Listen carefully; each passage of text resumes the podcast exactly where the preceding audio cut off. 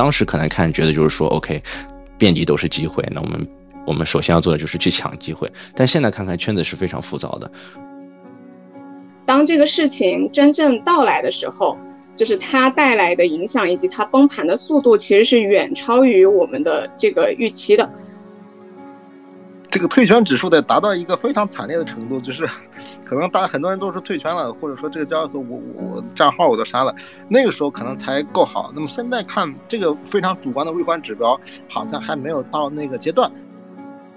它是纳指高新科技股的长尾资产，所以它在跌的时候会更 sensitive，然后跌的会更早和跌的更多。就像这一轮加息到来的时候一样，然后它涨的时候也会涨得更慢，要等到其他的市场确立了封篇之后，才会逐渐的有多余的流动性过来。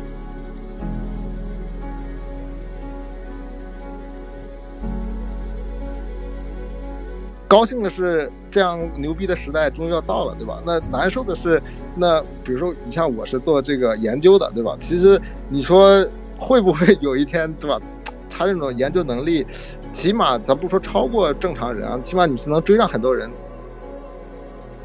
新加坡是一个外松内紧的地方，它看起来好像对 crypto 很友好，但是它只想要这个行业的钱，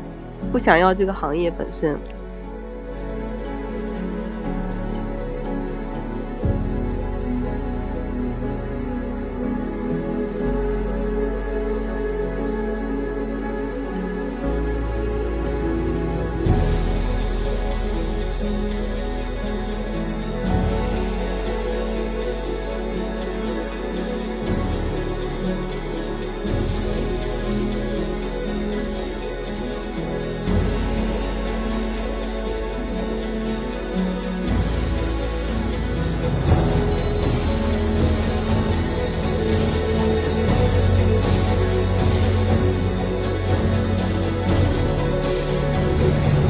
特别想讲这个故事，在今天这个充满 FUD 的市场，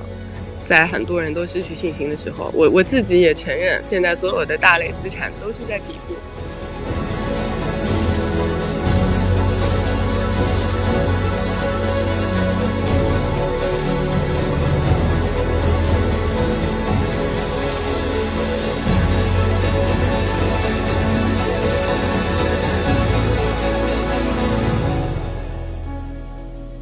这次的开发者参加六百个人，然后也是第一次我我去参加一个 crypto conference，发现我有百分之五十的话我听不懂会议，因为大部分都是西语，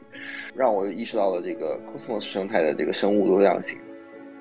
与交易者的心态其实不同的世界，开发者真的不太在乎，就是说这个币币价到底是在什么样的价位。然后这件事情其实也也在于这个，包括像 GitHub NumPy 这个这个图书库的下载其实也没有减慢，然后包括开发者的数量还在慢慢。不断的增加。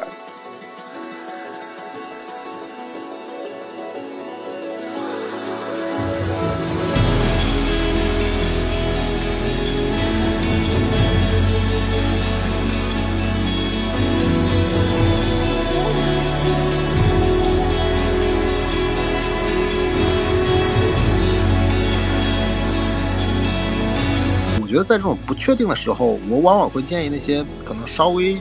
这个资金上有一些劣势的团队啊，我建议，尽可能的选择一些低成本、低成本的地区，比方说泰国。对，所以如果下一轮你又是新的指标的话，我觉得，呃，罗老板说的 stable 款肯定是非常重要的一点。然后第二个点，我觉得还是还是看一个 SP。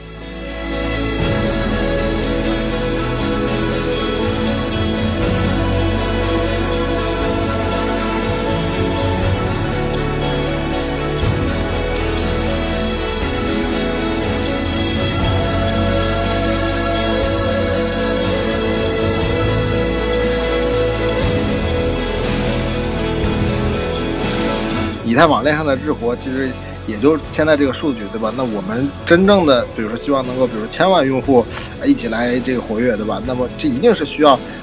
我们这个基础设施变得完善的。那正好这一轮不知道什么时候会结束的熊市，其实可以给大家这个基础设施这个变得更好的一个时间段，对吧？那在这个时间段，我们基础设施变得更好了，那么下一轮的整个这个大的环境到位了，那我们小周期也到位了，同时一些这个真正的大规模的应用已经出现了，那我觉得，那这个才是我们 crypto 下一轮牛市的一个大概的一个剧本啊。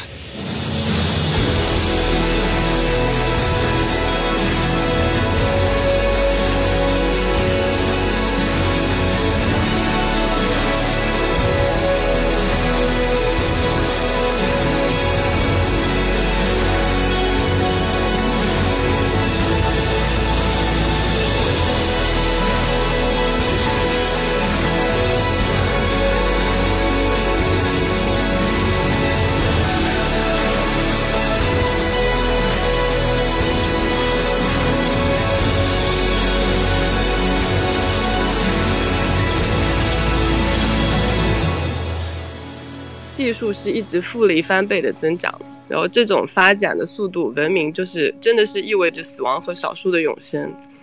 然后它的这种混乱当中，其实 BTC 是唯一的一个，目前来看唯一的或者 Crypto 吧，目前来看唯一的一个从碳基到硅基价值转移的一个载体。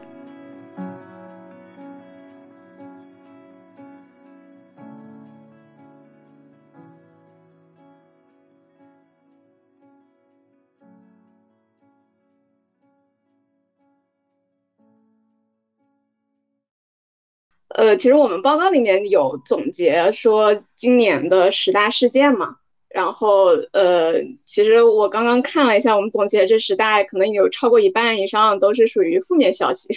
比如说呃，Terra 崩盘啊，三箭破产啊，FTX 啊，然后包括 Tornado 的那个监管呀，呃，然后包括这个。呃，对，像这些基本上都是负面的嘛。但是今年其实也有一些呃比较好的地方吧，比如说像以太坊合并啊，然后像这个呃 OP 带动呃不 Layer Two 的这个其实还是有一些热度的。然后 OP 有有发币嘛，包括 Stepen 带带动的这个 c h a t Earn 的这些呃一个一个新的方向或者是一个新的业务方式吧。对，也包括像欧美，像今年也开始，呃，启动是呃，算算是国家 level 的这种呃全方位的对于加密货币的监管，这个我认为也是一个比较好的一个事情，对于整个行业来讲。那就个人来讲，就是印象最深刻的事情，就啊，这里面好多事情其实都挺深刻的。然后呃，就是呃，可能还是那个呃，最最就是第一弹吧，就是。Luna 和 UST 的那个、那个、那个事情，啊，就是对我们的影响还是非常的呃深远的。就其实，在那个 Luna 和 UST 崩盘之前的两个月，就是我们团队里面就还在讨论这个呃 Luna 的这个模式以及 UST 这个这个模式它的可持续性。然后当时我们其实有一个结论，就是呃，就是认为这种模式是一个呃左脚踩右脚的这么样一个。就是以资金推动的，就是不可持续的这种模式。然后我们当时还专门有安排，呃，就是一个研究员去写一个分析报告，就是去分析一下，就是 UST 是如何崩盘的，就是呃，以及 UST 崩盘以后它可能会带来的这个影响。就是其实我们在一两个月前就有在呃做这个分析和梳理，只是。当这个事情真正到来的时候，就是它带来的影响以及它崩盘的速度，其实是远超于我们的这个预期的。呃，所以这个事情带给我们的一个很大的一个启示就是，呃，我们还是要相信我们的分析和逻辑的，就是不要被那个狂飙的价格啊所带跑了。就是呃，还是要相信逻辑，不要相信价格，就是以涨服人的这种方式。可能只能是说有片刻的欢愉吧，然后可能大家都会认为说，呃，自己不会成为最后一个最后一个人，但事实上，呃，很有可能你就是那个最后的那个那个人，对，所以，呃，我觉得这个事情，呃，就是我觉得带给我的那个冲击还是比较大的，虽然我们之前已经有过一些预判。呃，当但是当这个事情来临的时候，它所带给行业的这个呃危害，呃，或者是带给大家的冲击，我觉得是比我们原来想象的是要大得多得多的。对，然后呃，像今年的这些呃，就是各种大的事件，各种机构的这种破产，呃，其实嗯。就是我觉得也带给我们的一个思考，就是还是要永远的去敬畏风险吧。就是，呃，相比于你爬得更高、走得更快，呃，我觉得可能走得更长远、走得更稳是更重要的。特别是在我们这个 crypto 这个行业这么高波动的，呃，这么样一个行业里面，你怎么样走得更远，啊，才是更有意义的。不然就是可能一个牛熊就是。不停的在这个呃快速发展和破产之间来回震荡。好，谢谢，感谢 Floria。我觉得这里面可能从暴雷里面来说，像最近 FTX 的暴雷的话，可能还会有一点窗口期吧。但之前其实我自己也有在就 Luna 上面去质押嘛，然后那个时候其实你即使知道有问题，你也需要等二十一天，它的窗口期其实就是没有给到你嘛，然后你也很难跑出来。对，反正就是 Luna 那一次也是挺难的。对，即使意识到有风险，你如果没有提前预判的话，就是踩踏发展很快，然后你也很难去出来。是的，是的。对，然后啊，下一位就邀请一下 Toad。哎，好的，好的。其实刚才那个 Flora 说的很有意思啊，就说这个这你去看今年这个主要的这些。十大事件啊，很多都是负面的。这个真的是，就是最近一段时间给人的整个感觉啊，就是会让人感觉就比较 emo。就是这个 emo 在哪呢？就是说，哎，好像感觉对这个，呃，往小了说啊，是这个 Web 三，对吧？往大了说，是整个互联网，觉得好像。这个发动机引擎好像就不如之前那么强劲了，对吧？其实这种是给人的感觉是更不好的。就哪怕说你看牛市里它偶尔啪跌一下，对吧？那大家可能还觉得，哎呀，这个东西长期还是怎么样，对吧？觉得这个都是都会过去的，对吧？但现在其实整个的给人的感觉是不是很好？你看这个外面这个大厂啊在裁员，然后包括你看这个推特啊率率先开始裁员，那么后面你如果加息继续的话，其实那些。比如说，美国那些大的互联网公司，它都要裁员的，对吧？因为你这个在这种加息环境下，你没有办法。但是呢，这个说到这个今年让我印象最深刻的一件事情啊，其实这个事情我我相信大家也也都感受到了，就是那个，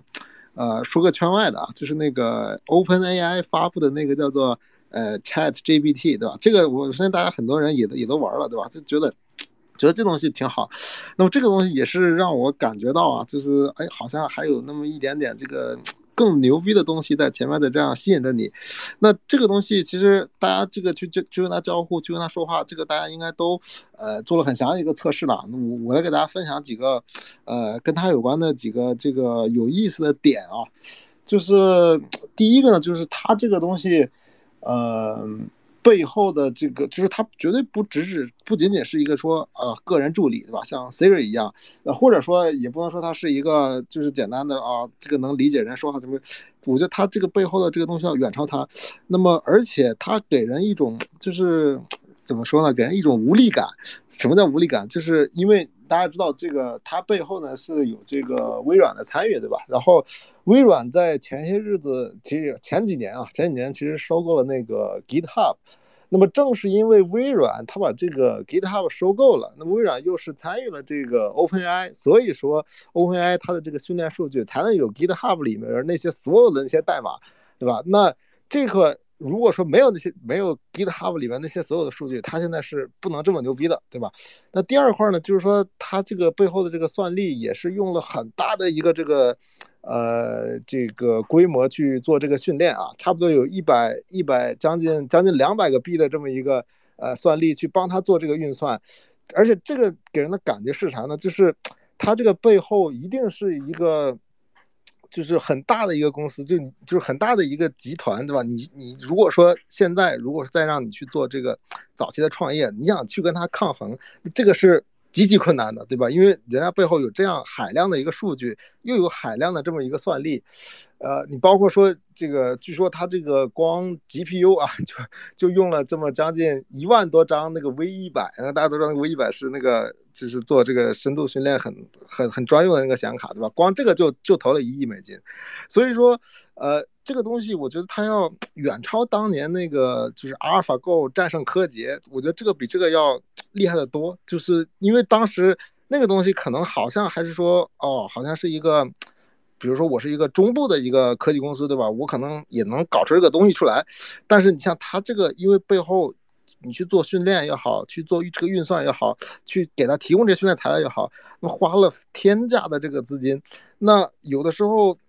就是会让人有一种喜忧参半的感觉，就是你开心，就是说，哎，我好像咱咱们过去说 UGC 对吧？那么我们我们看到这个 AIGC 的一个曙光对吧？但有的时候你也感到自己非常的这个焦虑，就是你想这么大的一个公司推了这么一个大的东西，而且并不是一个小的一个 startup，或者说，呃，比如说咱们说国内的这个 AI 行业，或者说其他国家的对吧？这也不只是国内对吧？其他很多国家，你跟这个东西是没有办法去抗衡的对吧？那么。如果说他再往下这样不停的学习下去，对吧？那这个只是可能这个还是二零二一年的数据，对吧？还没有 联网。那如果说再往下发展下去，我觉得这个会带来一个很大很大的变化。也许我们五年后的世界跟现在世界可能就有一个很大很大的不同。那所高兴的是，这样牛逼的时代终于要到了，对吧？那难受的是，那比如说你像我是做这个研究的，对吧？其实你说。会不会有一天，对吧？他的这个，他这种研究能力，起码咱不说超过正常人啊，起码你是能追上很多人，而且人家能去海量的、不停的二十四小时在这研究，在这学习，没准人家就能，就是会让，会不会让我们这些，可能啊，这个这个当然说的有点有点夸张，就会不会让我们这些这个所谓的研究员，对吧？都是，啊，反而还得反而去依赖他呢，对吧？所以这个会给人一种。喜忧参半的感觉，又高兴，哎，又有点 emo。那这个其实是啊，最近一段时间给我这个冲击最大的事情啊。当然了，就是行业里这些事情，我我我也都有关注了。这个比如说这个 Luna 也好，FTS 也好，这个 Binance 这些事事件也好，但是呃，那个冲击是有的，但这个冲击是更大的啊。这个也是我自己这边的一个这个很直观、很主观的一个感受啊，给大家分享一下。呃，行，谢谢 Todd 啊，Todd 说的非常的宏观，然后我们自己作为小散户，就是看。就是 AI 相关的概念币有哪些，然后去去盘一下，然后看有没有梭哈的机会。对，当时我们就是主要在看这些事情。然后啊，我们下一位有请 Joy。然后 Joy 的话，呃，其实唱歌也非常好听。然后我猜你可能要分享关于演唱会的事情。谢谢。哎呀，Joy，Joy 昨天发了一条推特，是那个《甄嬛传》的片段，是。安陵容在跟她的侍女宝娟说：“ 我的嗓子不行，我再也不能争宠了。”感觉这个形象生动的描述了我现在的处境，喉咙完全不行。本来可以高歌一曲，但是我现在不行了。嗯，非常感谢那个火币研究院还有深潮这次活动的邀请。然后这个问题，我觉得大家一定会讲很多的那个行业内的事件。然后我想讲最近对我影响最大的一件事或者是一部作品吧，是《风吹半夏》。嗯，呃，其实演唱会 没有什么的，这个就是反正有钱就能办。我觉得很多事情是啊，你你不需要努力，嗯，只是只是，就像李安跟他。嗯，跟李李安跟鲁豫讲的就是，我我不需要努力，可能外面想去就可以去，但是我太太的爱和我家人的这个尊重是我就是 need to be earned，就是我是需要努力去赚来的。然后像旅游啊，或者是办演唱会啊这些事情，我觉得它只是一种消费的行为，就并没有怎么样。嗯，但有一些作品或者有一些。书或者电视剧是平时我真的没有时间去看，然后这两天新冠实在是太难受，真的什么事情都做不了，然后静下心来看了这部电视剧。我不知道那个听众有没有看过这部电视剧，它讲的就是呃上个世纪九十年代开始的事情，讲的是一个叫做许半夏的那个女主角在创业的故事。然后这电视剧我看了，真的非常有感触。嗯，首先我非常喜欢这个赵丽颖，然后她 演的每一部剧，应该说传达的价值观和一些主旨，嗯，都对人非常有启发。然后她这个电视剧有点像，嗯，二十世纪元年左右，二十一世纪元年左右 TVB 的那种质量，就是讲的是一个大时代的故事。嗯，它它这个电视剧里面讲的主要是围绕着这个钢材的价格，然后还有嗯一些大宗原料价格的变化，然后再讲的一代人的创业故事吧。然后我我看了这个，觉得真的很有感触，因为我感觉到每一个时代的故事其实是都差不多的，但是只是每一个时代拥有阿尔法的资产是不一样的。呃，这个里面。每一个人他都经历了这个行业大宗价格的高涨和低落，然后呃，他们的故事是，比如说进了很多钢材，然后在高点加了很多杠杆，然后钢钢材价格在九七年的时候有一波回落嘛，然后就像我们这个市场的比特币的价格一样，可能高点的时候，比如说投资机构，或者说呃，甚至是交易所或者是个人，他可能募了很多资。或者他加了杠杆，抵押 BTC 去借贷 USDT 挖矿的人，然后就套牢了。呃，包括他后面会讲跟房地产行业一样的那个规律，呃，我我我觉得是很像的。然后像呃过去的三四十年这个后工业化和城镇化的时代，呃，其实这些大宗价格是一直都在涨的，但是每一次它一个原材料的价格都是有周期的嘛。在高点的时候加杠杆的人，到了低点可能都死掉了。然后，嗯，加杠杆的人套牢了，他在低点肯定没钱抄底了。然后在最低点的时候，就会有一些 smart money 或者是一些啊别人要来抄他们的底嘛。然后可能也是步步为营，在他们高点的时候就设了陷阱，然后在最低点附近。在高点加杠杆的人就会对这个行业没有信心，会对这个原材料没有信心。但其实，在这一整个浪潮里面，这些资产肯定都是会涨的啊。但是没有经验的人就会在底部的时候没有信心，然后在高点的时候非常 formal，就和我们这个行业其实非常的像。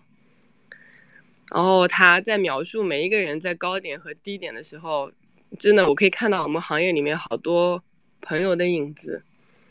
有很多人在高点非常疯魔，觉得比特币要去十万美金；低点的时候又没有信心，觉得要熊两年、三年、四年。但这些事情都是不可能的，在同一个周期里面不可能完成，就只能说市场是波动的前进、螺旋式的上升的。嗯，但是如果情绪放大了对这个行业的一些客观的理解的话，在高点可能你日子过得很好，但是在低点就会熬不过去。嗯，然后这个主角他在低点的时候选择了熬过去，然后他有一些帮助他的人，嗯，在他后面的团队战友，嗯，是不惜牺牲自己的呃健康甚至生命在帮助他，帮助他抵挡一部分的压力，然后他还有非常好的伯乐，后后来成为了他的先生，而在低点的时候为他提供帮助，甚呃最主要是信心吧。然后他们一起对这个行业有一个非常光明的判断，然后一起熬过这个低谷。嗯，我我觉得这是非常幸运也非常美妙的一件事情。然后我我特别想讲这个故事，在今天这个充满 FUD 的市场，在很多人都失去信心的时候，我我自己也承认，现在所有的大类资产都是在底部。如果说今天要我推荐一只，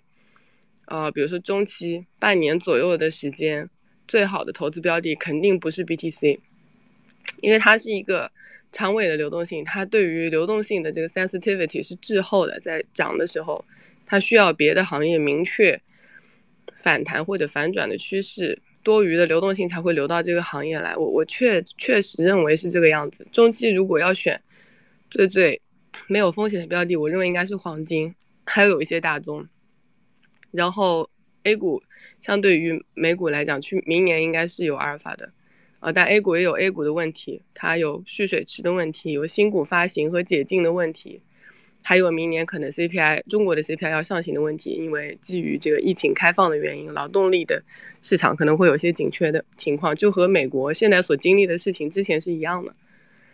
啊，但是我还是认为 Crypto 这个市场它本身。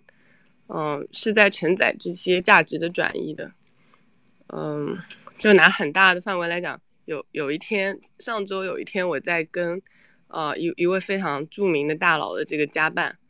呃的这个负责人去聊我们这个行业的这个价值问题。嗯，其实我们可以放的非常大，这个角度就是到底是站在这个碳基编码的基因的这个一边，还是站在逆人性的去做这个硅基，第一个以硅基为基础的货币的这一边，那最后碳基肯定是会被硅基所控制的嘛？就像云图里面的作者讲到的一样，所以矿工也好，我们也好，我们只是碳基生物当中在为硅基。文明的这个货币打工的人，呃，站在时代的长河来看，站在算力的绝对值来看，最后一定是会被淹没的。然后这个时候没有别的选择，你必须要站在硅基文明的这一端。哦，这就好像四十年的，嗯，工业化浪潮当中，这些大宗的价格也是一定会涨的。那个时候如果要选择持有一个标的，我们必须要持有房子，或者要持有一个大宗。但是在这个过程当中，每一次的低谷，怎么样去调整自己的心态，面对这种 FUD 的情况下面，对于这个行业保持的信心，就是要从更深、更远和更底层的角度去理解这个行业。呃，我觉得最最最最深的体会就是这一点，就是碳基和硅基的这个价值转移的这个问题。我觉得 BTC 它是一个控制。呃，拥抱硅基生态，去拥抱它的这个价值转移的这个部分，很多人的这个思维是停留在过去线性发展的速度上。然后有 AIGC 之后，我我真的好几天都没有睡好，就是觉得非常的激动，也很紧张。就因为有一本书叫做，好像是叫做《基点临近》吧。呃，那时候我看这本书我还觉得很早，但现在我有一种就是基点会来的时候的感觉。就 y 等于一除以 x 嘛，当于 x 趋近于零的时候，y 的值是无限大的。就是这种发展一旦起来，然后它突破一些监管或者是突破一些学习的上限的基点，就世界是会迅速的改变。然后因为技术是一直复利翻倍的增长，然后这种发展的速度，文明就是真的是意味着死亡和少数的永生。然后它的这种混乱当中，其实 BTC。是唯一的一个，目前来看唯一的或者 crypto 吧，目前来看唯一的一个从碳基到硅基价值转移的一个载体。然后它这个挖矿是一个商减的过程。嗯，它是嗯，哦，那我就我就讲到这里吧。OK，好的，谢谢 Joy。然后下一位的话，我们有请波文吧。对啊，这个故事讲的太好了，我都差点把我问题忘记了。啊，我我觉得，反其实大家都会讲，就是说今年不管是啊这个 Three C Luna Crash，然后包括 Genesis 啊破产，包括 FTX 倒闭啊，包括现在 potentially 的这个，嗯，大家又又开始去去质疑 BN 的这个啊审计的真实性。嗯，这些都是可以说是说是。黑天鹅事件，大家都在去年的时候，我觉得大家都是完全不会想象的，嗯，但其实我我还说一个比较好的观点吧，这件事情来自于我我今年在在哥伦比亚出呃旅游的时候，然后去参加 Cosmosverse 这个大会，然后 Cosmos 这个生态其实离呃中国社区非常的远，因为呃历史上其实 Cosmos 社区主来自于一七年年初。主要来自于美国、韩国和南美，还有还有欧洲。然后当时 Cosmos 生态是一个非常资本资本化非常差的一个生态，它其实没有那么多投资机构，也没有那么多的呃项目的融资方式。大部分的项目其实百分之五十到七十五的代币都是 airdrop，就空投给这个 Cosmos 的 Atom 的持有者。所以这个这个生态是一个非常有奇特的生态。所以的话，很多。嗯，真正的为爱发电的这些开发者，不管是韩韩国人也好，还是这些拉美人也好，然后，嗯，那个时候其实是在十一月份的时候，十月份的时候，那十月份的时候，其实已经市场已经经历了经历了 Luna Crash 跟 Three AC 暴雷，那其实已经是一个熊熊的第二熊市的第二阶段。但其实那次的开发者参加六百个人，然后也是第一次我我去参加一个 crypto conference，发现我有百分之五十的话我听不懂的原因，听不懂的会议，因为大部分都是西语。然后让我意识到了这个 Cosmos 生态的这个生物多样性。然后这件事情同样也发生了在在 Bogota，在 East Columbia，呃，就是 East DevCon 里面。然后差不多当时有六千个人参与。然后其实很多的大学生或者是参加 Hackathon 的这些学生啊，或者是兼职的人，其实他们也没有那么在乎就是以太坊本身的价格的波动。然后甚至其实还有一些人是其实没有那么多的持币，因为他们。呃，一是有可能学生，有可能二是刚进这个行业，所以其实他们也不会去把这个身价都放在上面，但他们就对这个技术非常感兴趣。我遇到了几个呃，在为 Microsoft 兼职的，出来兼职做做呃做以太坊开发的人，然后我也见到了几个西班牙的、墨西哥的这些开发者，英语说的都不是非常的顺，但是就与所有做 trading 的人的这个，当然大家可以说必然是几百万的这个。交易员的这个心理作用的反射，与交易者的心态其实不同的是，这些开发者真的不太在乎，就是说这个币的币价到底是在什么样的价位。然后这件事情其实也也在于这个，包括像 GitHub NumPy 这个这个图书库的下载其实也没有减慢，然后包括开发者的数量还在慢慢不断的增加。所以其实相对于嗯大家非常悲观于价格，但我其实我觉得就是与长。这就等于刮骨疗伤的一个短期跟长期的一个平衡。那其实短期的话，其实很多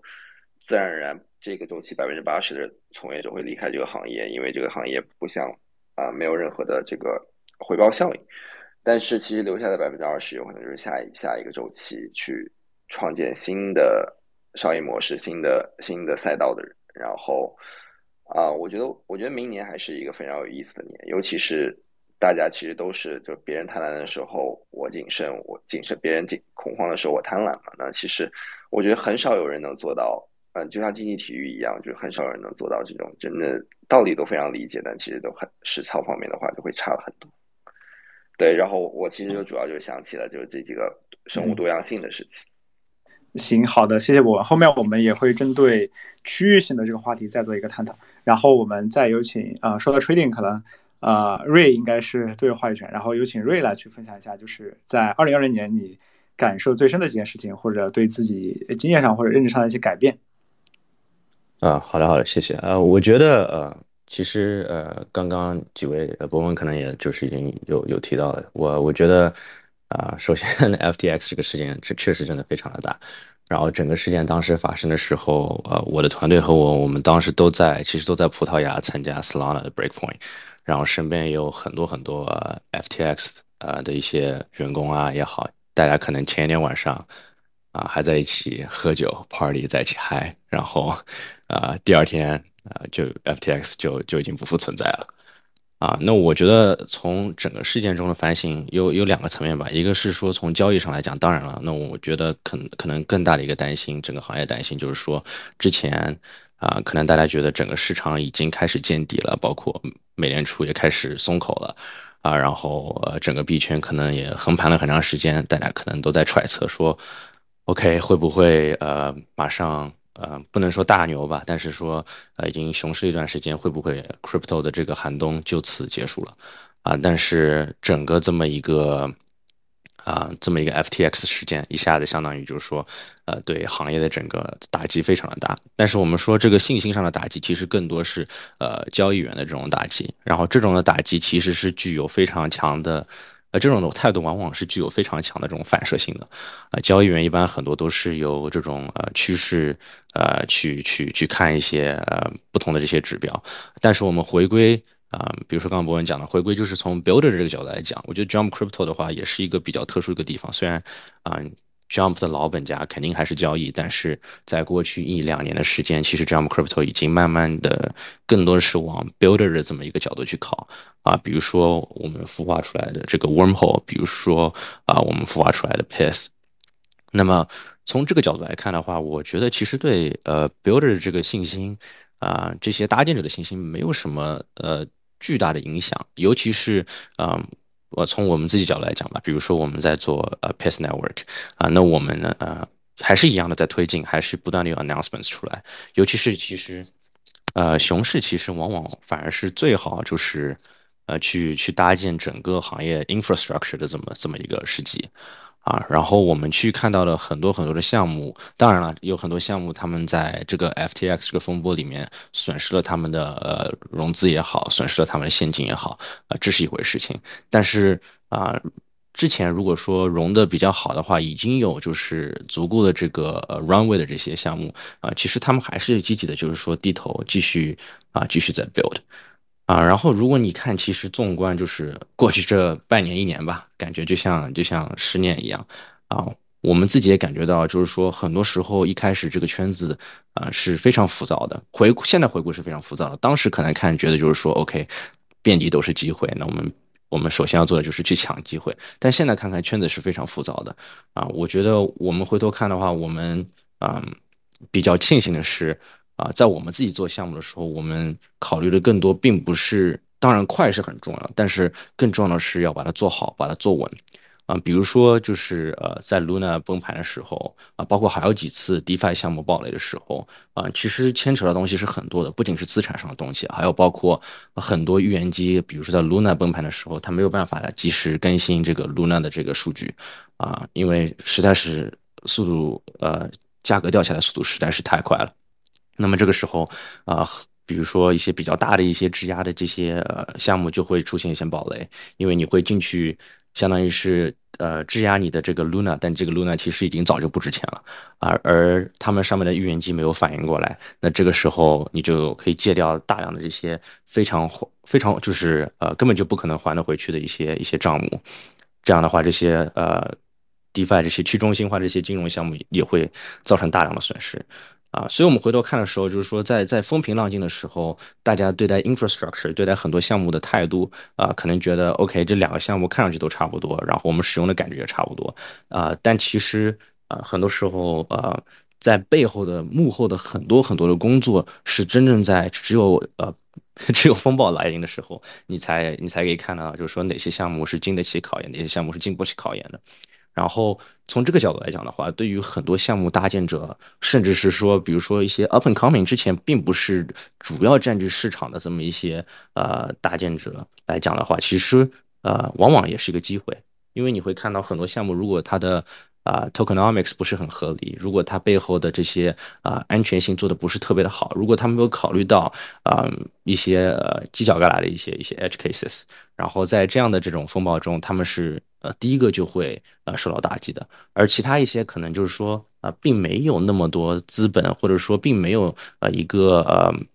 呃，first mover advantage 并没有一个就是呃首先到达这个市场，然后抢占很多市场份额的这些项目，啊，他们的机会其实往往也是就是呃隐藏隐藏在这呃这这种这种这种风暴当中的，啊，当然了，我就是说，呃，讲回来，肯定就是说，接下来我们的熊市可能也要也要过上很长一段时间，啊，那我们这边的话。整体的态度，不管是 Jump Crypto 还是说呃 Path Network，那我们整体态度也就是说继续支持这些呃这些 Builder，让他们继续在这个熊市中，我们觉得是最好就是沉静下来，然后搭建他们项目的时候。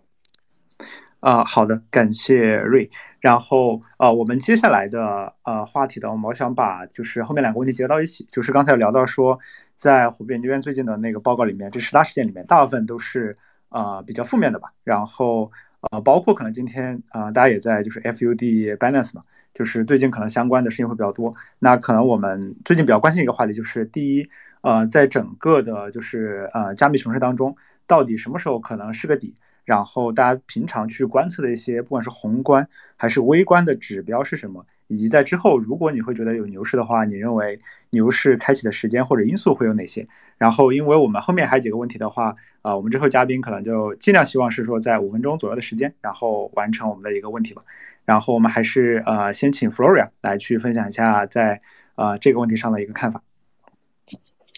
好呀，这个可能是大家最想聊的，然后最关心的这个问题，包括这个可能也是我最想那个。听听其他嘉宾的一些分享，然后其实，在我们的那个分析里面，我们就是关于这个熊市底部啊，就是大周期，呃，就是呃，会分两个方面去看，一个是宏观，一个是就是我们加密市场这两块。宏观主要是就是全球的这个流动性资金它呃，就是资金的这个流动性。然后呃，这个就是主要还是以美元为主嘛。呃，这里面主要是一一方面是这个美元主宰世界啊，另外一方面就是在我们 crypto 这个行业里面，美元的这个参与深度还是非常深的，所以它对于我们这个行业的影响是最为关键和重要的。那美元的流动性就是呃，其实大家最近也都在看宏观的一些信息啊，包括呃最近。就是关注最多的就是 CPI，然后加息呃的这个过程嘛，其实现在还没有到大规模缩表的那个状态，现在主要是处在那个快速加息的这个进程。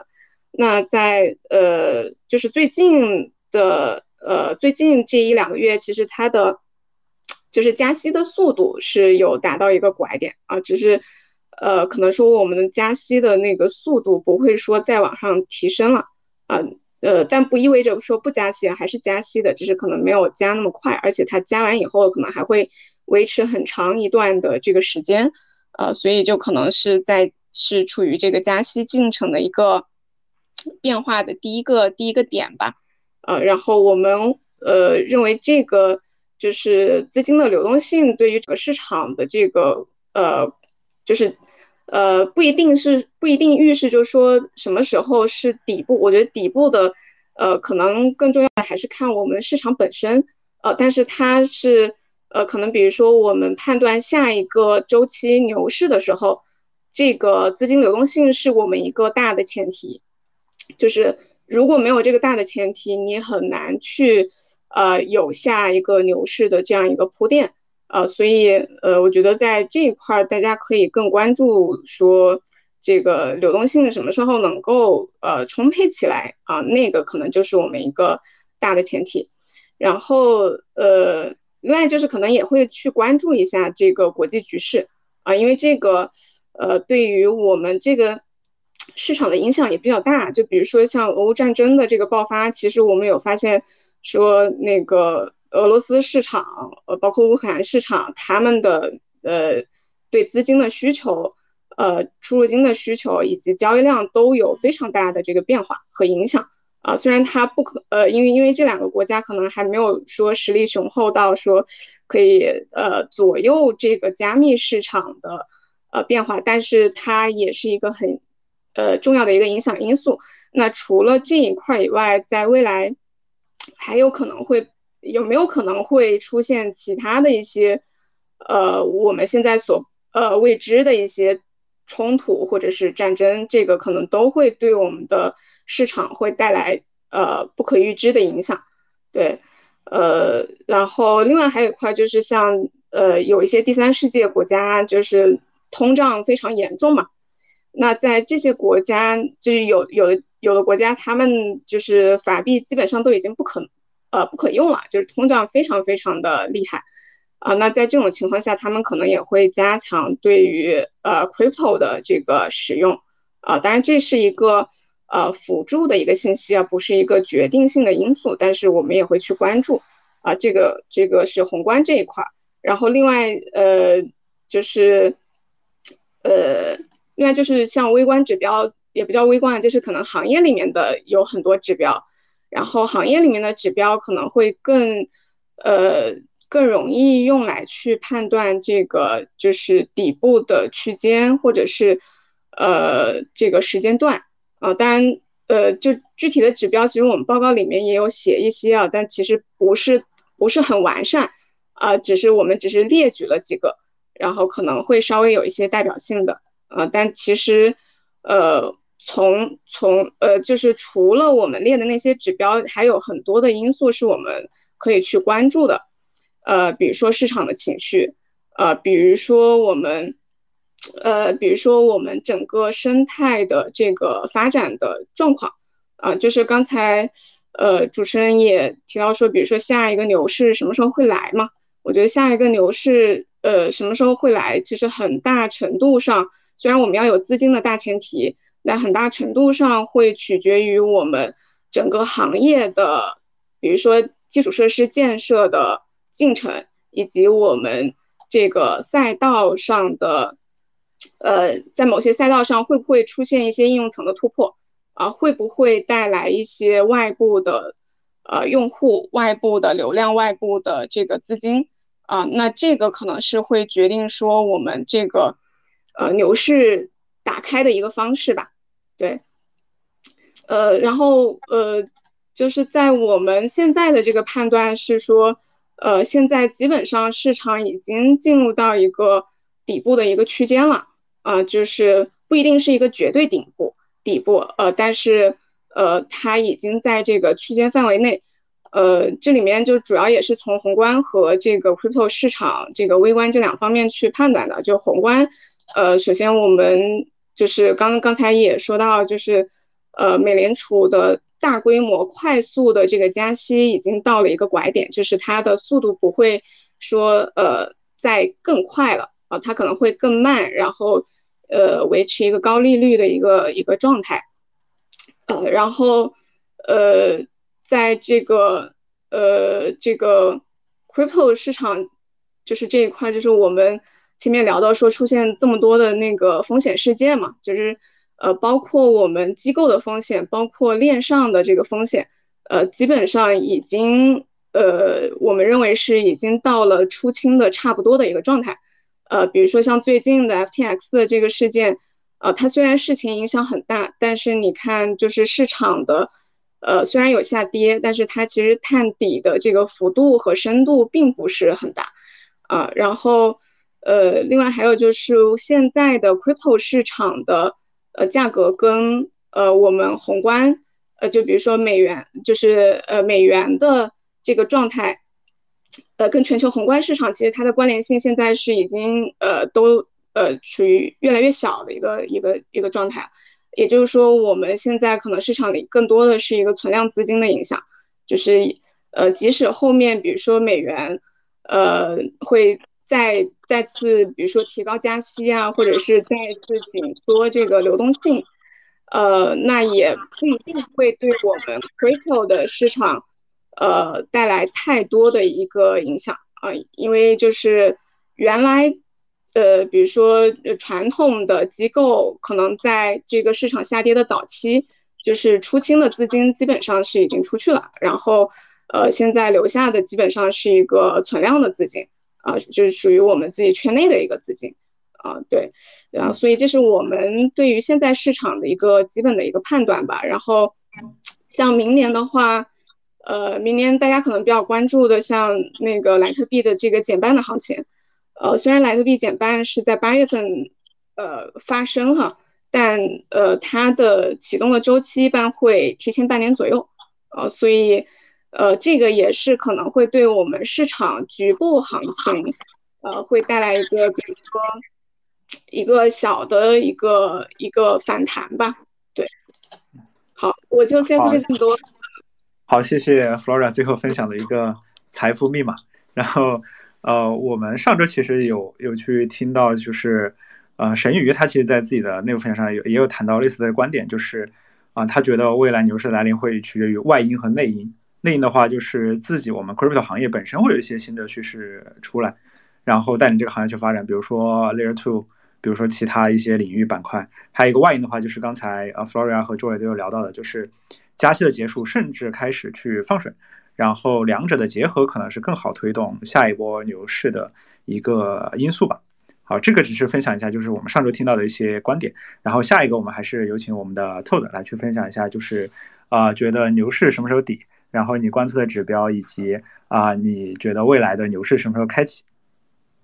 嗯，好啊，好啊。其实这个刚才那个左老提到的这个方向啊，跟跟我这个呃最近在想的是一致的。就是我简单概括一下，其实我是看叫做大周期和小周期。小周期呢，是我们大家都知道，咱们行业里有个周期，就是说，呃，比特币每四年减一次半，对吧？那刚才像那个慧姐提到的，你这个莱特币其实每四年也减一次半。那包括说以太坊现在这个通胀，那这个是我们行业里的小周期。那么大周期呢？这个大家也都知道，对吧？其实还是得看现在宏观的一个表现。那么，呃，在我看来呢，就是说，假定一个时间点去看这个宏观什么时候开始降息，我觉得这样的假定是非常困难的。就是，呃，你还别说是我们这个作为一个可能 crypto 行业的一个分析师，你就算是联储他自己他也并不清楚说这个加息要加到什么时候，呃，这个加息要加到什么样的烈度，对吧？那这个加息最后，呃，我们是不是最终把这个目标就控制到百分之二的，还是说百分之二是我们驾驭不了的，还是定百分之三？那这些事情大家最多最多能怎么样？能提前一个季度给你一个大概的一个想法，就是哎，下个季度就是加百分之多少？但是你这个终最终的这个从加息变为减息的那一刻，我觉得这个并不是。这个在大家的可预测范围之内的，所以说呢，我们基金的一个策略是说，我们这一次，呃，如果说要抄这个底中底的话啊，我们是倾向于更倾向于去看一个右侧指标，而不是去赌一个左侧的指标，因为没有人能够知道这个左侧的指标在哪，也言外之意就是没有人能知道这个加息会加到什么时候，什么时候才是那个真正的大拐点，这个是没有人知道，以及基本上。没有办法预测的，所以说我们宁愿说，哎，我们放弃这个底中底，那我们去看这个右侧的机会，就是等这个整个行业已经非，就是整个这个加息的这个东西已经变得非常明确之后，那我们再追进去也也也就算了，对吧？并并不在意说最最底下那个底中底到这个第二个阶梯的这个涨幅，那。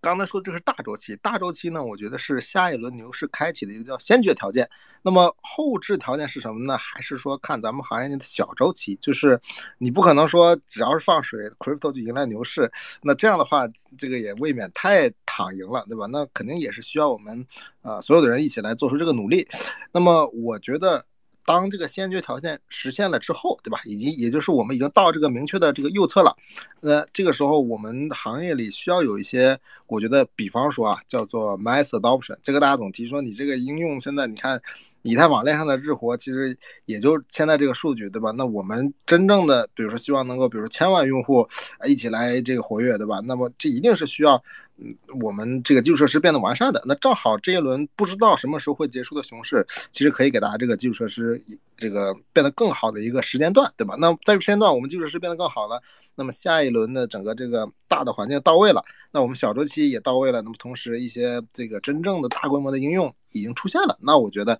那这个才是我们 crypto 下一轮牛市的一个大概的一个剧本啊。然后，呃，我对 crypto 呢其实是充满信心的，就是我觉我相信只要是大家这个扛得住，那么一定是能够到那一天的。那么。这个是刚才提到的，这个是一个比较大的指标。那另外还说，就是有没有什么微观的指标？那正好说到这儿，微观的指标，这个也是我自己总结的，这也是我自己非常主观的一个感受，就是我自己编了一个指数啊，叫做这个叫退圈指数。就是我我我是从这个一三年开始，这个当时是还在上学啊，就开始呃这个交易比特币，到现在也算是过了这个两三轮了。我有一个感觉，就是大家这个我身边的朋友啊，他去这个离职也好，或者说直接退圈了，对吧？我不做 crypto 了，我觉得这东西不行。这个退圈指数得达到一个非常惨烈的程度，就是 可能大家很多人都是退圈了，或者说这个交易所我我我账号我都删了，那个时候可能才够好。那么现在看这个非常主观的微观指标，好像还没有到那个阶段，所以说呢，我是。希呃，我是愿意说再多等一多等一段时间，那么等这个整个变得更明朗之后，那么才做出我们这个右侧的判断。那好，那我就分享这么多。好的，谢谢 Todd。那我们下一位有请 Joy。哦，我我我先讲一下会会观测什么指标啊？第一会看宏观吧。呃，我我们这个行业其实是非常小的一个行业，它是在资金的这个长尾端。刚才我也讲到了。然后它在，呃，整一个封篇资金的吸引上面，和纳斯达克的封篇资金吸引的是同一波资金，但它是纳指高新科技股的长尾资产，所以它在跌的时候会更 sensitive，然后跌的会更早和跌的更多，就像这一轮加息到来的时候一样，然后它涨的时候也会涨得更慢，要等到其他的市场确立了封篇之后才会。逐渐的有多余的流动性过来，因为客观的去分析各个市场的大宗的价格和各类风险资产的 volatility，还有现在这个市场这个位置的 EV 都已经很高了，所以很难回答 why now 去投资 crypto 这个问题。然后呃，所以我认为宏观是第一要分析的。其实我每天看的东西非常多，但是我推特上面写的大部分都是宏观的东西。因为我觉得给大家推标的，在贝塔为负的时候是没有意义的，你整个行业是下跌的时候，无论推什么东西，大家都会亏钱。我对整个宏观的理解是这样的，我认为现在是有一个不可能三角，一个是 CPI，一个是货币政策，还有一个是衰退。然后到目前为止，主要市场在交易的都是 CPI 的预期，这个从上个星期几个数据出来了之后，市场的反应也可以看得出来，衰退还没有被 pressing not yet。这三个指标相互影响的顺序是，现在要控制 CPI 在百分之二以下嘛，which is 可能达不到，可能达得到，嗯，但是美联储正在控制大家的预期，希望把它控制在一个合理范围之内。那么 CPI 的下降其实是会直接影响美联储它在鸽和鹰的立场上面的摇摆程度的。只要 CPI 超预期的下跌，整一个加息的终点就会确立，加息的退坡时间和它的放水时间也会确立。这个并不是。不明确的，事实上是明确的。Consensus 加息终点在明年的 Q 二，什么时候开始降息？应该是在二三年的十二月份。这些美联储在点阵图上都有写，大家可以去看 CME 的这个预期图都有的。加息终点在五二五到五百 BP 左右，降息的开端在明年的十二月份。但市场不会因为你降息或者是放水开始的时候而去涨。一般来说，市场要提前六个月左右见底。对 GDP 的反应，股市对 GDP 的反应也是一样的。GDP，嗯，一个复苏较大的复苏应该主升在明年 Q 二左右，也就是 EPS 的主升在 Q 二。整个放水的预期目前放在明年的十二月份，但这个也会随着 CPI 的变化而变化。然后这三个角度，CPI 会影响整个放水的速度和它的货币政策的周期，然后货币政策的呃中性甚至是转向，直接会导致。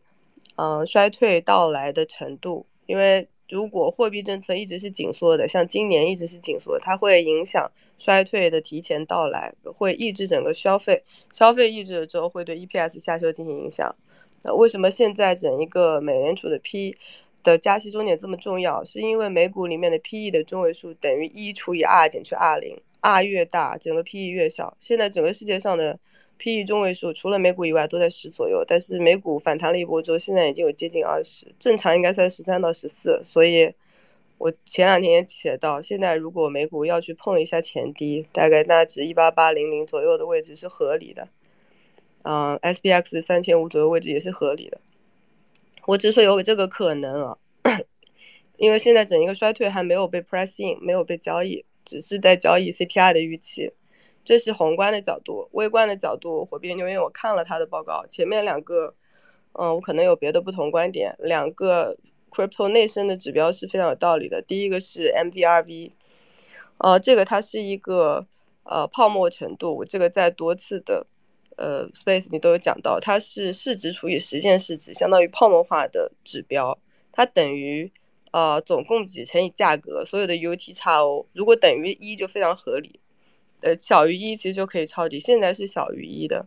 另外一个指标也非常的合理，是，嗯，叫做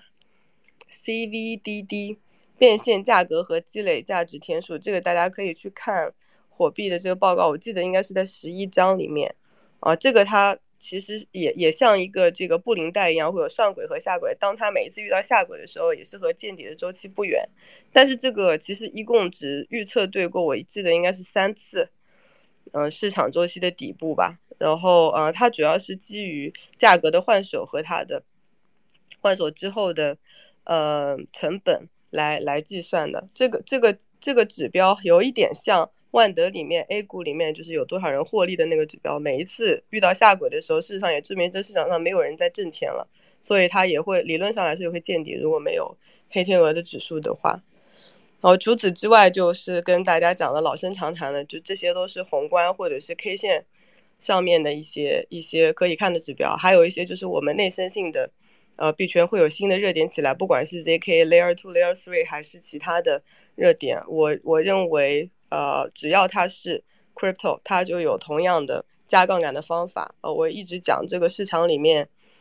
，BTC 和以太坊就像黄金和国债，然后稳定币像。央行储备或者是外汇储备，央行负债，然后 Y token、S token 像商业银行负债，LP token 是企业负债。这一张资产负债表原先是怎么建起来，下一轮仍然会怎么建起来？所有的 TVL、FDV，所有的链上活动都可以在这张资产负债表里面找到。而这张资产负债表最最容易观测的指标就是稳定币。稳定币的 TVL 起来，不管你是 Layer One、Layer Two、Layer Three 上面哪个起来，只要它 significant 的起来，就证明有一个新的热点出现。这样的跟踪方法其实比你要真正去跟踪哪一个赛道的什么热点项目出来要更容易和简单一点。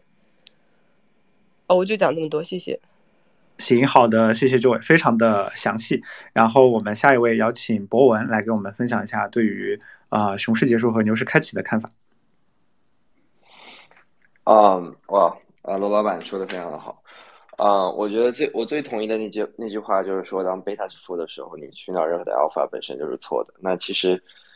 现在我们的问题其实不是买什么加密货币，而是而是到底是买风险还是还是买现金。然后我觉得所有的交易都是在看涨跟看跌中间进行进行切换。然后我相信大家很多人现在在做的，大家都是看涨现金啊，去保持购买力。那嗯。所以其实大家也都知道，就是明年明年 Q 二的时候加息应该到一个顶部，那有可能有可能美联储加息到百分之四点五，那这个时候其实它反方向它会引申出一一个一件事情，就是说 DeFi 的这个收益，呃，会变得非常的非常的嗯非常的难看。那它其实任何如果不是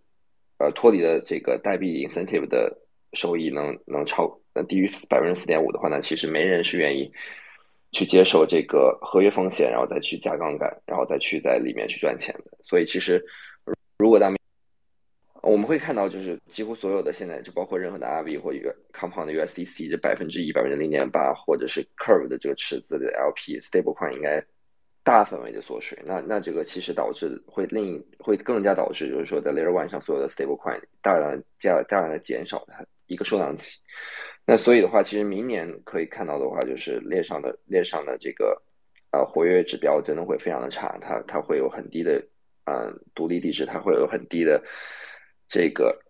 嗯 gas fee。那我觉得其实嗯明年应该二零二三年应该不是个很好的 vintage year 做做，当然如果已经拿一个十年周期来去看这件事情的话，那。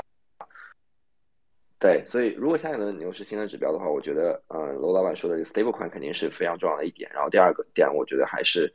还是看 gas fee，然后 gas fee 这些东西是不会骗人的。那那其实，但是这是大家学想要去完成自己的交易，想要买自己的 NFT，想要完成自己的 DeFi 挖矿的一个一个一个加价的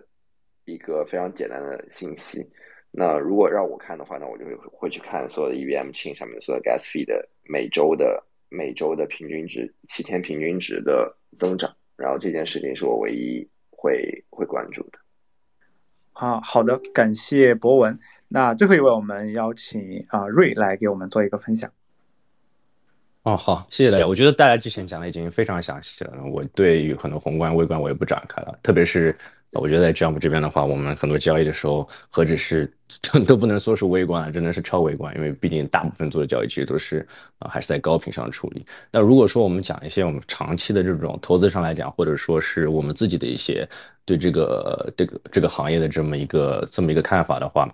嗯，我觉得呃，比如说刚刚博讲的很多东西是很对的，然后其实短期来看，嗯，DeFi。呃，确实是接下去会有一些挣扎啊，包括我们聊的很多的一些，呃，一些可能没有那么头部的一些 DeFi 的项目，我们会发现，呃，AMM 可能还好，但是比如说有很多 DEX Trading 啊，他们遇到了一个问题就是说，呃，他们现在流动性慢慢的就是越来越少啊，因为很多的这种呃。呃，专门在 DeFi 上面做呃呃做市商，他们可能都已经开始慢慢的把他们的这些流动性开始从从这些 DEX 上面呃带回去了，就慢慢开始进行一个 pullback。那很明显的话，就像啊前面几位讲的，那最近这么一个这么一个呃周期，肯定是一个呃去风险的这么一个周期。啊，那对于这些 DeFi 的这些项目来讲，其实是打击是比较致命的。一方面，你会看到整个市场的这个量交易量都在往下跌，然后另一方面，流动性也在往外走。啊，所以对他们来讲的这个呃，短期来讲，肯定是是有这么一个寒冬需要他们他们熬过去的，呃，但是长期来看的话，我们呃，当我说我们的时候，呃，Jump Crypto 包括 Peace Network，我们还是长期会看好 DeFi 啊，包括呃，刚刚 Zolo 啊，感谢 Zolo 在那个上面拼了一个，我们呃最近一段时间也开始积极跟 Synthetics 啊这些比较老牌的一些 OG 的这些项目啊展开一些呃在 DeFi 上面的一些合作。嗯，主要原因是是我我我们主要原因是这么想的，就是说你看整一个。嗯，FTX 呃这么一个崩盘啊，其实啊核心里面呃，当然整对整个整个加密货币的这个行业肯定打击特别的大。但是如果你抛开呃这个这个对加密行业的打击，然后你单独看就是对于 DeFi 的这个影响的话，其实呃 这是塞翁失马，其实是有一些。呃，silver lining 有一些正面的影响的，因为呃，FTX 失败的原因并不是呃去中心化呃的失败，而是恰巧问题就是在于它是一个非常中心化的这么一个交易所，才会有导致很多这种不合规的这种操作啊，所以其实呃从侧面来讲，反而更是印证了就是说呃去中心化呃金融对于整个加密货币行业的这么一个呃重要性。啊，所以我们也是积极在看呃这方面的一些机会。那包括我之前听到 Todd 讲的，就是说，啊，在熊市当中，呃，对于基础建设反而是最重要的，然后可能也是最好时机。那其实我们也是这么想的，啊，Jump 已经经历过，呃，上面之前也经历过一次，呃，比较大的这么一个呃 crypto 的寒冬。我们一五年、一六年就开始做 crypto，然后其实一七年当时呃进入 crypto 寒冬之后，后面的三四年，大家基本上也就是在埋头疯狂的做一些 infrastructure 相相关的东西。那我们抱我们的我们对这个东西呃抱有的态度其实没有改变，我们肯定就是长期我们还是觉得呃去中心化金融才刚刚开始，呃大部分的这些策略这些呃比如说一些 order book 都还是在非常非常早的这么一个萌芽的阶段。那 Peace Network 想做的就是说慢慢把这个基础设施给搭建好，然后同时我们也看到慢慢更多的这种呃比较新的一些呃一些设计吧也开始呃不断的涌现。其实你仔细看就是说呃在呃，从 DEX 角度来讲，说之前因为有 FTX 这么大的一个东西，然后还有很多这种交易所啊，其实这些 DEX 本身的使用体验啊，这些方面都不是特别的理想啊。那其实这一波之后，也可以是成为他们长期的一个机会，他们可以真正的去走向刚刚还有位嘉宾说的，就是说 mass adoption，就是真正可以让啊用户们在这个 DEX 上面交易起来啊。这就是我们简我大概简单一点对这个 DeFi 长期的这么一个看法。然后刚才其实已经谈过很多，就是关于啊宏观层面的问题，然后也聊过呃 FTX 相关的一些影响了。然后其实这里面还有一个点是啊，其实今年也是很多就是呃地域性格局发生变化的一年，包括可能从最开始像大陆矿工整体的迁移，然后美国慢慢的占领一些主导权，然后再到 FTX 可能这次重创，然后让啊美国的一些或者北美的一些 VC 吧，然后都会啊遇到一些问题，然后再包括。啊，之前还有一个词叫新加坡躺赢嘛，然后就是很多华人都会啊把新加坡作为自己的首选，再到可能最近香港的一些政策开放，再到可能很多东南亚现在也是非常的火热，尤其越南、泰国这些地方。那其实很多可能在新的一年，可能地域性还会有一些新的变化或者一些格局上的呃不同。那这个点也是我们非常想跟各位嘉宾一起来聊的。我们还是按照啊这个顺序，请 Floria 可能先来分享一下，就是。啊，在你看来，在区域市场上的一些你自己看到的一些事情，或者你认为未来的话，啊，对区域发展上的一些看法。嗯，对，就关于区域的这个市场，我们其实在今年的这个研究报告里面，还是有作为一个重要的内容去，呃，去做一些分析的。呃，首先就是一些呃比较有意思的一些数据，呃，这。一个是我们今年的全球的这个加密用户，加密货币这个用户已经达到三点二亿人，啊，就是占我们全球总人口百分之四点三，啊，就是这个量其实还是有一定的这个规模的，啊，就是，呃，然后在这里面亚洲的用户占到了百分之四十，啊，亚洲是绝对的人口大户。然后在我们交易所，就中心化交易所的这个流量里面，就是我们看这个网站的这个访问量，然后去看这个用户的分布，呃，然后排在前面的主要是美国、韩国、呃俄罗斯、土耳其和日本，嗯，就美国这个就是都是意料之中的一个结论，就是它本身呃国家人口就比较多嘛，而且就是在 crypto 这个领域，呃，就是还是挺深耕的，就是包括业务层面，包括用户层面，包括机构的这个参与度都是非常高的，所以呃他们排第一还是大家能够比较好理解。呃，像韩国这个泡菜溢价，这个应该也是在大家预料之中了。俄罗斯的话，就主要还是因为今年的这个俄乌战争的这个情况影响，呃，让俄罗斯这边的用户，呃，交易量也好，包括用户的群体规模，其实是有一个非常大的一个呃提升的。就是土耳其也是一样，就是由于那个中东的这个局势以及他们国内的那个。通货膨胀的影响吧，对，呃，导致他们的这个用户增加很多。呃，日本的话，日本其实，呃，日本政府在 crypto 这一块的监管的一些相关政策其实发布的非常早，呃，包括日本国内有一有他自己的一个体系啊，呃，然后日本人这个。但日本的这个圈子跟我们其他的圈子都不一样，就是日本本身国内的 crypto 这个圈子完是完全日本本土化的。就比如说，呃，最大的一个区别，像我们了解到的 crypto 圈子的用户基本上是以年轻人为主嘛，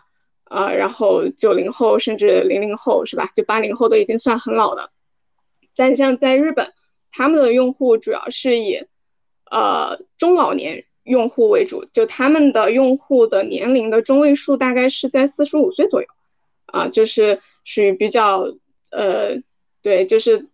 呃，这这主要的这个核心的因素是因为日本他们的，呃，一些项目的运作方式跟我们通常的运作方式、项目运作方式都不一样。啊，因为本因为日本它是呃有很强的这个管控嘛，包括交易所，包括这个媒体的管控都非常的强。呃，交易所比如说呃你要上币的话，然后它呃需需要就是非常长周期的提报，这就是流程非常复杂，然后时间周期非常长，啊，然后导致能够真正上交易所的项目其实并不是很多，但是日本的。本土的其他的项目是，呃，还是很多的。然后他们，呃，基本上是以这个线下的模式，就是，呃，就是线线下营销，线下对线下 C 叉的这个方式去推广他们的这个项目嘛。因为他们就是日本的国内法律规定，就是如果说你这个项目没有在官方做登记注册并且通过的话，你是不能够在呃日本的。就是不能不能就是建日本的社群啊，那日日文的这个社群啊，所以就是你如果不走那一系列非常复杂的流程，你就不可能说走线上运营的这条路啊，所以就是呃日本的很多项目基本上都是以线下的模式去推广，然后推广的话，他们因为日本老年人比较多嘛，然后老年人又多，然后又有钱，所以他们的目标用户就是可能是以中老年人为主。啊，就这个就是跟我们认知里的这个 crypto 的市场是非常非常不一样的一个一个状态。对，所以日本，呃，包括前阵子听朋友讲说，这个，呃，日本的用户连 Luna 崩盘这些这个事情他们都不知道。对，就是，呃，因为因为日本的没，因为在日本没有说像我们。比如说像深潮这样的 crypto 的专门的媒体啊，因为他们的媒体行业是管控的啊，没有这种信息传播的渠道，所以他们的信息都非常的闭塞啊。就是在日本，它是一个非常呃特殊的一个小众市场。当然，在这个市场里面，因为它的特殊性，其实它也有很多的这个机会啊，包括它的用户群体规模是非常大的啊。呃，这个就是给大家专门呃，就分享一下这个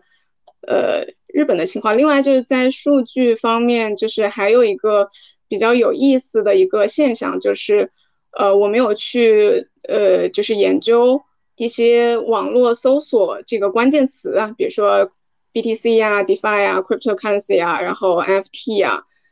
他们在全球的这个分布。呃分布的范围以及这个分布的密集度，然后发现一个比较有意思的现象，就是目前全球绝大部分地区，就是 NFT 的这个关键词的覆盖面积远远超过了其他的 BTC 啊、DeFi 啊、Cryptocurrency 啊这些关键词，啊，这这这主要是在去年啊。就是说明我们 FT 的这个赛道，它的出圈的效果还是非常好的，啊，就是覆盖的，呃，特别是呃，主要覆盖的人群还是在，比如说像北美啊、亚洲啊、欧洲啊这些发达地区和国家。那像在非洲的话，就他们的进度基本上会比较落后一点嘛，呃，他们可能会，比如说像对 BTC，呃，DeFi 可能。基基础的这些设施，呃，他们会关注的多一点，对，对，好，谢谢 Flora，然后非常感谢 Flora 对日本市场的给我们深入的分析，然后我们下一位邀请 Toad 来去跟我们分享一下你对区域市场的看法和未来一个发展的一个想法。嗯，好的好的，因为这块儿其实我也不能算是专家啊，所以说我只能呃分享分享一个小小点吧，就是因为本身我们是做这个一级的早期投资，所以说呢，呃，有的时候有些有些团队也会向我们寻求意见，说，哎，这个我们到底这个办公室设在哪儿比较好？呃，其实目前的情况啊，就是说，呃。我们并不知道这一次的，就是哪怕说这个加息它到了一个终点，不再加息了，对吧？但你并不知道这个高的这个利息会维持到什么，会维持到多久。那么同时呢，你也不知道说，OK，这这个什么时候我们能把通胀控制在百分之二这个目标以下。所以说，我觉得在这种不确定的时候，我往往会建议那些可能稍微。这个资金上有一些劣势的团队啊，我建议，呃，尽可能的选择一些低成本、低成本的地区，比方说泰国。那么它其实是一个，我我看其实有好多朋友也也都搬到那边去了，那听起来是一个这个成本比较低的选择啊，因为啊，在这样不确定的市场里，就是能。早早的进入省电模式啊，肯定是有利于你熬过这个寒冬的。只要只要是保证你还在这个台这个牌桌上，不要因为这个很高的成本或者怎么样，可能比如盲目追求说我去一个很很发达地区，对吧？最后把自己这个本身就不多的本金，或者说呃很难现在一代也很难融，对吧？你都。给他在这个地方消耗掉，那其实是一个不知道的事情。对，所以说我会建议一些可能资金比较欠缺的团队，尽量进入省电模式啊。这个主要是在比如说像泰国啊这种地方来寻求一个呃这个长期的这个这个安稳吧，安稳的驻扎。对，那那其他的我我也就不再分享了。那就说这么多。行，好的，感谢 Toad。然后我们下一位有请 Joy 来来分享一下关于趋势上的一个看法。好的，谢谢主持人。这个方面，呃，我尝试回答一下吧。呃，我我认为，加密市场地域的格局，呃，未来香港一定会是一个非常重要的一级。嗯，如果香港和新加坡一定要选一个的话，肯定是会选香港。而且我认为这两个地方未来绝对不是一个量级的。我不知道现在那个在场的有没有在新加坡常住的，我我 no offense，但是我自己看到的这两个市场的，呃，区别还是挺大的，呃，因为新加坡是一个外松内紧的地方，它看起来好像对 crypto 很友好，但是它只想要这个行业的钱，不想要这个行业本身。然后我也有听呃一些朋友讲。呃，新加坡，比如说它的合规牌照在那里是如何有用？比如说它的 family office 是如何的对 crypto 有 preference？但是它有几个问题。第一个，这个市场里它没有结构化的、有阶梯性的金融市场，它没有 retail market。整一个新交所只有八家上市公司，然后这八家上市公司的再融资的方法都是发债，which is mortgage。它不是一个以你的。未来现金流折现，然后市场给你一个高 PE 的做法，这个不管在任何一个市场里面，有绝大部分的公司，只要你是，比如说像 OpenSea 啊，或者比如说像 Immutable X 的一部分，比如说像，嗯，Twitter 也是，像 Meta，那你在呃一一定阶段一定是会需要一个 Retail Market 对你的。这个再融资的能功能呢？但是新加坡是没有这个东西的，香港是有的，然后在过去的几年，因为它在政治的问题上，还有呃受到这个国内一些风潮的这个影响，它可能一部一定程度上阉割了它资本市场的能力。但是它，我认为它地区阶段性的也是处在底部，而且香港的监管，包括它，呃，它里面有一个特区，特区一样的地方叫做数码港吧。呃，它里面的这个官员也好，还有对接的一些中介机构，对于我们这个市场理解都非常的深。他们来问我的时候，都会问说，LD 是不是 IOTA 亚洲最大的投资人？我们确实是。呃，这但是这种你从其他的地方是非常难以想象，就当地的一个监管机构或者是一个工业园区，会在这种级别的问题上面对你如此的了解。他甚至连我曾经创办过什么公司，我们公司以前是干嘛的，有什么客户都知道。所以我觉得，嗯，非常可怕。就是它说明这个地方的，呃，监管也好，政策也好，是真正的想要把这个行业引到他们那里去。然后我讲一个新加坡 Family Office 的一个 bug，这个我其实不太应该讲，但是如果要把 Family Office 做在新加坡，应该要谨慎，因为 Crypto 不属于他们。可避税的范围之内，然后在开新加坡的美金户或者是新币户的时候，它 somehow 会隐藏你 crypto 的就业经历，然后你在三年五年之后要拿 PR 的时候，你就会面临一个抉择，either 就是你承认你的材料是造假，either 就是你需要补上可能百分之四十或者多少的税，然后去拿到这个 PR 的身份，这个在所有的加办的这个文件里面它是没有跟你讲清楚的，现在，所以我觉得。这个这个地方的这个政策，反正就就我目之所及可以看到的现阶段的政策，对这个行业还是不友好的，它只是对钱友好而已。哦，这是香港和新加坡的比较。然后刚才 Todd 讲的，Todd 讲的很多方面我是很赞成的，就是当你没有足够多的资金现金流的时候，应该选择低成本的地方，这个我非常的赞同。然后。在内地其实已经没有多少呃 Web 三团队生存的空间。那么出海之后，比较好的地方，我首先认为是东南亚，呃，但是不是新加坡，是吉隆坡呀，呃，清迈啊这些地方，就是除了新加坡以外的其他东南亚的较大的国家啊。其实吉隆坡和新加坡非常方便的，啊，基本上呃一个小时可以开到。哦，你早上从吉隆坡出发到新加新新加坡也可以工作，然后吉隆坡的成本是新加坡的 五分之一左右，而且吉隆坡有非常多的大学生，马来西亚的大学生都学中文。哦，如果你是交易所的业务或者你是钱包的业务，你很容易在那里找到市场地推的团队，而且他们都受 Web 三的风潮影响很深，因为 Facebook 在那里是比较重要的通讯软体。再比如说清迈，清迈是有 NFT 文化的，就像刚才 Flora 讲到的，呃，我们这个市场事实上出圈的最大影响力在 NFT 这个市场上，清迈在一些原生的 NFT 发行也好，还有它社区文化，还有呃活跃度，还有一些这个，呃，甚至 AIGC 的一些这个创作团体的方面都是非常具有优势的，呃，它这个地方因为受它的气候，还有说它文化的影响，非常的开放。我觉得，呃，清迈也是一个非常好的创业的地点。然后至于说欧洲，欧洲呢，呃，我认为它太佛系，呃，未来一轮的市场它可能和现在地位差不多。美国呢，它监，嗯，已经在往监管的方向去走。前两天，呃，CFTC 已经说了，只有 BTC 才可以当做 commodity 来监管。然后 SEC 已经确立了 ETH 要把它当做类证券来管理。我觉得 POS 代币里面，只要你涵盖有价值捕获的这个功能的，绝大部分的代币都会被 SEC 监管的。到最后，哦，美国未来会变成一个强监管的市场，有好也有不好。不好的点肯定是和 Crypto Native 的一些原生文化有矛盾的。好的一点就是它可能会引来更大的资金。就接着刚才上一个问题也讲到，我觉得如果这一轮 BTC 要有一轮主升的行情的话，黑石要进来把它的这个托管的。呃，道路做好，然后把它背后的这巨量的资金配置到这市场里面，也是一个充分必呃，也是一个必要的条件。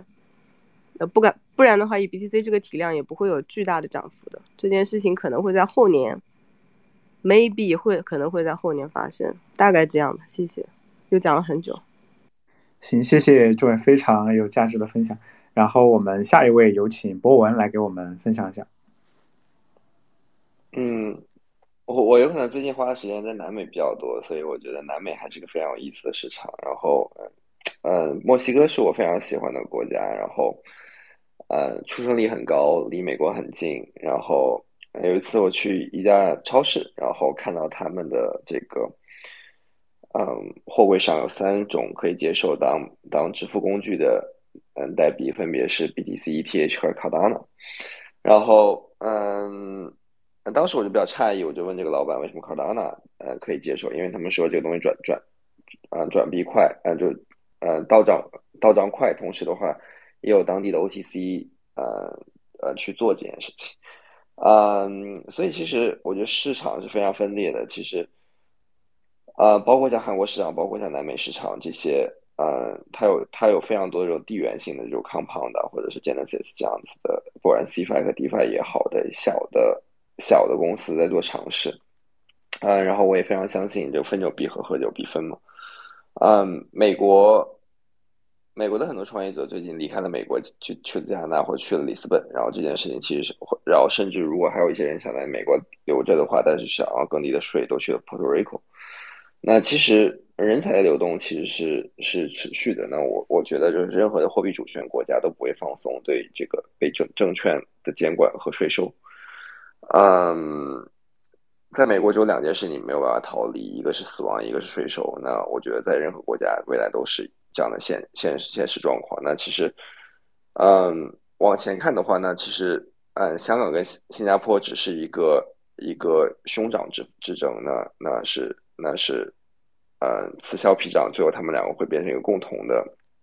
同性的发展，但但主要是在亚洲范围内的影响。但其实，我觉得真正的。未来可能的大机会还是在中东，然后中东的核心也是因为他们本身印出来石油去换美元，那其实只不过是把自己家的资源换成另一个国家的石块，呃，比如说比如说这个呃 UST，但其实啊，对于对于中东来说，他们也不会那么相信美元，就像是就像是他们把人民币和人民币当成一个自己的嗯储备金一样。那其实啊，我们也看到了很多，包括像嗯。彼得大陆最后的这些矿机其实消耗了很多，直接往中东。那其实，我觉得，我觉得中东未来会是一个作为一个没有一个货币主权国家的地位，但其实有货币主权国家的资源的呃地区，会是一个可以值得看的市场。当然，还有还有另一个非洲国家叫呃尼日利亚，我也是觉得非常的嗯。之前我正好在做做 research，然后在看 Google Search 上面哪个国家。搜寻比特币和以太坊最多，那其实第一个跳出来的国家竟然是尼日利亚。嗯，这个国家有三亿人口，同时的话有百分之七的出生率。呃，我相信很多交易所的也会发现有很多的这些这些呃，这所谓的羊毛党其实都来自于尼日利亚，因为他们的英语也非常不错。这个跟越南的情景是非常相似。然后除此之外的话，我觉得，嗯，监管肯定是一定会出现的，就仿佛是这个粉单市场最后被监管。一九七零到一九八零年的时代，这个监管是是渐进的。当然，尤其是在 FTS 这件事情之后的话，那美国的美国的这个超级管辖会更加的坚定。嗯，但如果一旦美国去监管，其实做的和这个后的